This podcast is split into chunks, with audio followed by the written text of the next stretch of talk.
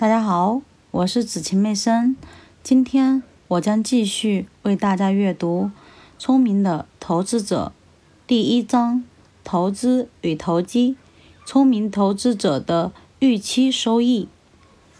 防御型投资者的预期投资成果。我们已经将防御型投资者定义为关心资金安全，同时。又不想多花时间和精力的人，那么总体上他们应遵循何种路线，并且在一般正常条件下，如果这种条件确实存在的话，可以期望获得什么样的投资成果呢？要回答这一问题，我们首先来看七年前对这一话题的讨论。然后我们将分析影响投资者预期收益率的基本因素，在后来发生了哪些重大变化。最后，我们介绍在当今1972年早期条件下，投资者应当做些什么，并抱有怎样的预期。一六年前的探讨。我们曾建议投资者将其资金分配于高等级债券和蓝筹股上，其中债券所占的比例不低于百分之二十五，且不高过百分之七十五，而股票的比例则与之相适应。最简单的选择则是两者各占一半。并根据市场情况的变化进行小幅，比如百分之五左右调整。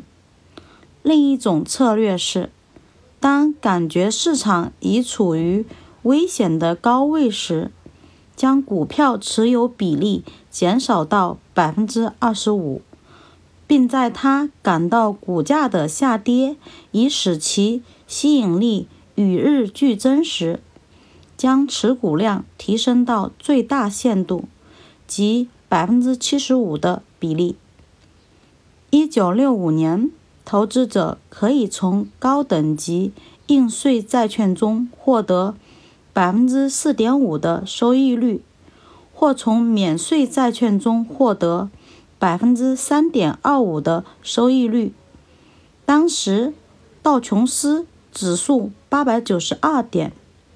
主要蓝筹股的股息率大约只有百分之三点二。这一事实以及其他一些情况，要求我们保持谨慎。我们的意思是，在正常的市场水平，投资者应从其购入的股票获得百分之三点五至百分之四点五的股息。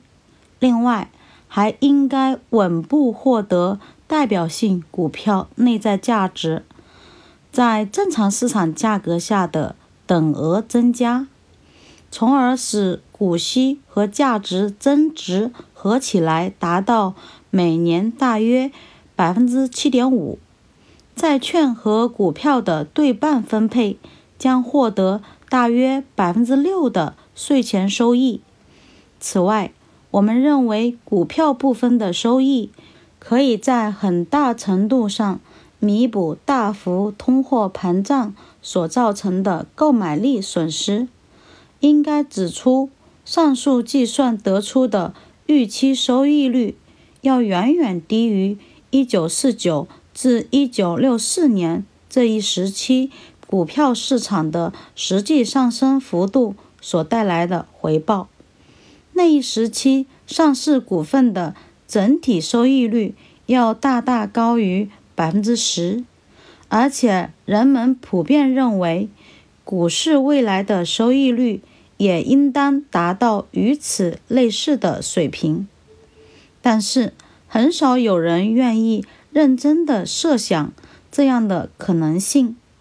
既然过去多年的上涨幅度已相当可观。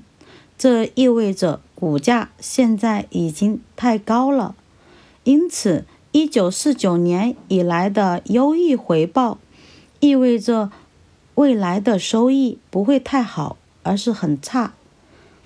二，一九六四年以后的实际情况。一九六四年以后的一个重大变化是，最高等级债券的利率达到了创纪录的水平。尽管其价格在一九七零年之后有大幅度回升，优质的公司债券收益率目前可达百分之七点五，甚至更高，而一九六四年时仅为百分之四点五。与此同时，在1969至1970年的市场下跌期间，道琼斯股票的股息收益率也有相当大的提升。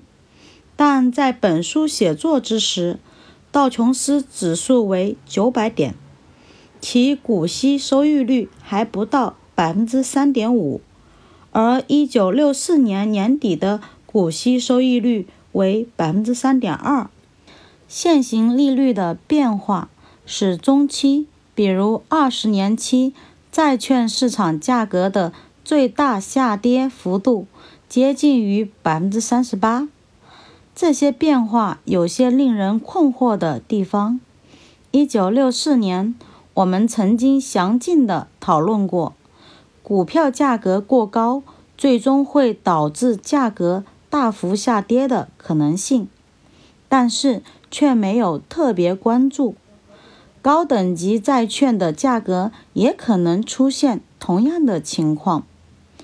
据我们所知，其他人也没有注意到这一点。我们确实曾警告过，参见本书第四章。随着利率的变动，长期债券的价格会有相当大的波动。鉴于此后发生的情况，我们认为这一警告及其相关的例证是不够充分的。其原因在于，如果投资者在1964年年底道琼斯指数收于874点时，拥有一定数量的成分股，那么他在一九七一年年底仍会获得少量的利润，即使在一九七零年的最低点位六百三十一点，其亏损也会小于优质长期债券带来的损失。